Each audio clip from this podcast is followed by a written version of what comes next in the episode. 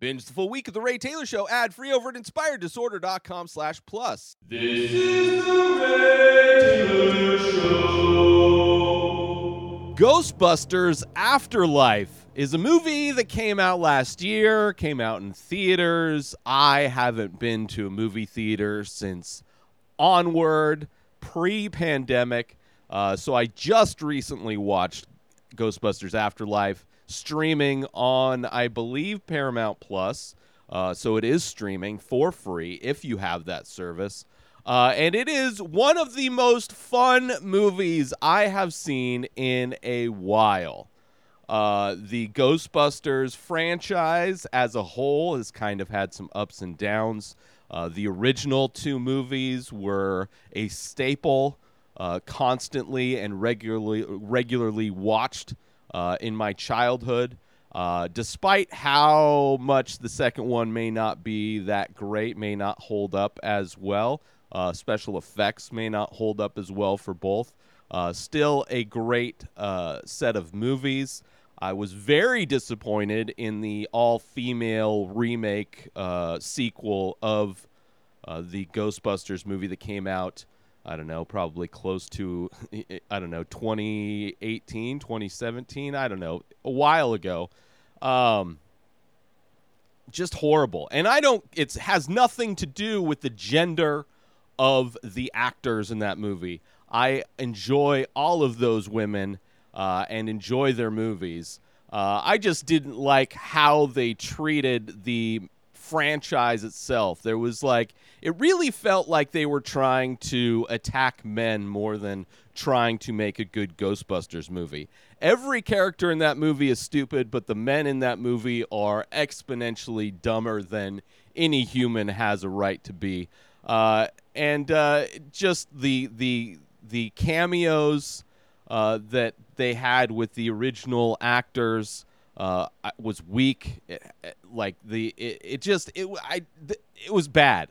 The entire film I did not like, and it's a bummer that uh, so much of the criticism for that movie was done so uh, for the wrong reasons. I think. I think on itself as a film, it was not good. Whereas this movie does everything that that movie did not do. This one honors the original film. This movie honors the original cast. Uh, this movie uh, is the perfect type of requel, the legacy sequel, where it's part reboot, part sequel. Uh, so much fun. Adds so much to the the film. Probably the best Ghostbusters movie, hands down. I mean, the first one is a classic, don't get me wrong, but I think this one, the score of this movie is so much of the 80s. Like, you just don't hear scores in movies like this anymore, uh, and definitely brought me back. Uh, just just hearing this this score of this movie, the cold open of this movie is action packed, so great, just getting you right into it. Love all the actors. The casting is amazing. Paul Rudd is great. Uh, Carrie Coon, uh, Finn Wolfhard. Uh, just a great cast, top to bottom. Um, the story is interesting. Uh, it falls apart a little bit. I would say the end of this movie uh, is a bit too much of a rehash, beat for beat remake of the first film. Uh, but aside from that, I did not care. Coming soon, a new podcast from The Ray Taylor Show, the unofficial Severance recap podcast. Mark leads a team of office workers whose memories have been surgically divided between their work and personal lives. When a mysterious colleague appears outside of work, it begins a journey to discover the truth about their jobs. Join Ray Taylor as he breaks down every episode of season one of the new Apple TV show, Severance. First episode released June 7th. New episodes released every Tuesday. Subscribe on Apple Podcasts, Stitcher, Spotify, and YouTube. Go to inspireddisorder.com for links. And and also the the blatant uh, Walmart product placement type of a scene with the mini Stay Puft marshmallow characters that were adorable, uh, and the demon dog when that kind of shows its head for the first time in that that empty Walmart. Um, but aside from those things, so much fun. It honors the original films while also adding to it the the modifications that were made to the Ghostbuster mobile uh, are great. Uh, the inclusion of the remote control ghost trap was great. Uh, the character podcast was great. Uh, just so much fun. So much fun. Like it, it it was such a breath of fresh air to watch this movie and uh, just just kind of enjoy it, despite the fact that it, it is a bit too too close to a beat for beat remake of the first one. Um, but overall, I really enjoyed it. Uh, it for those that don't remember, the the original was all about Gozer, the Keymaster, the Gatekeeper. All that stuff is the same, uh, except for you have Carrie Coon and Paul Rudd being the the characters involved. Um, and even the end of this movie, where so many movies end at night they're nighttime scenes and they do nighttime scenes to hide all of the CG. And this movie is no different in that it is at night, but it is different than most movies in that it is well lit. I s- appreciated it so much that even though it was set at night, I could see what was going on. So many movies just take no consideration to make things visible when they shoot them at night. It, it's like just the hint of things to be visible in so many of these movies that do things at night. And this one, uh, everything was visible, which I appreciated.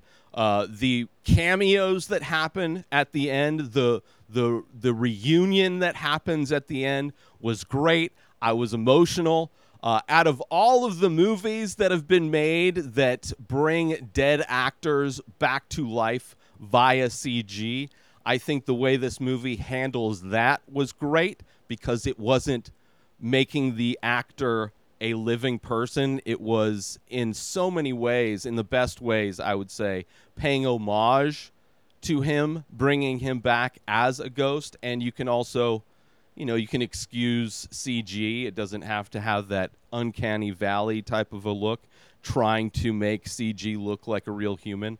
Uh, so I appreciated that as well. Top to bottom, so much fun, so much fun. Especially that the lead, uh, the the girl that is the lead of this movie, uh, McKenna Grace. Perfect, perfect. Like you want to talk about a movie that allows for a strong female lead character while also making a good movie that uh, respects the the films that came before it uh, does everything that the female Ghostbusters did not do. Um, I hope they do more. I really do hope they do more. I mean, in a lot of ways, this was a great passing of the torch. I mean, instead of having more adults being Ghostbusters, it's great that they had kids, which is very much like an 80s type of family action adventure type of a thing. Uh, all of that was great. So great. Uh, the riddles and jokes that she tells, the just awkwardness of her humor throughout the movie is hilarious and the way it's used towards the end to distract Gozer, uh, I thought was hilarious as well. Uh, telling those kind of dad jokes, those those riddles, those like joke book jokes, so funny, and and so well used in this movie. I really appreciated it. Um, is there anything? Oh, the end where the kid podcast has a podcast, obviously, and the end where it's him and Dan Aykroyd, and Dan Aykroyd is his one subscriber. I loved that as a podcaster myself. It is, it is sadly such a a, a feeling that hits close to home. Uh, just kind of finding that, be, like, being around somebody, finding that one person that actually listens, like the proof that somebody's actually listening to your podcast.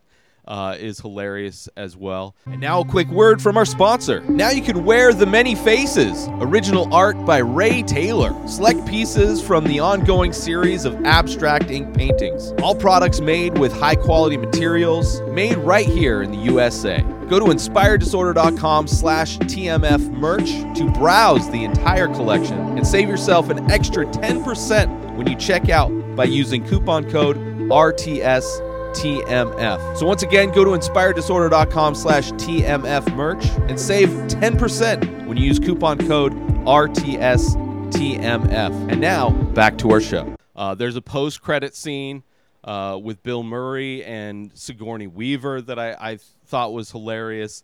Um, really has nothing to do with the movie, but nice kind of since they've had brought everybody back from the original to cameo, even if they are dead, to have a little cameo bit in this.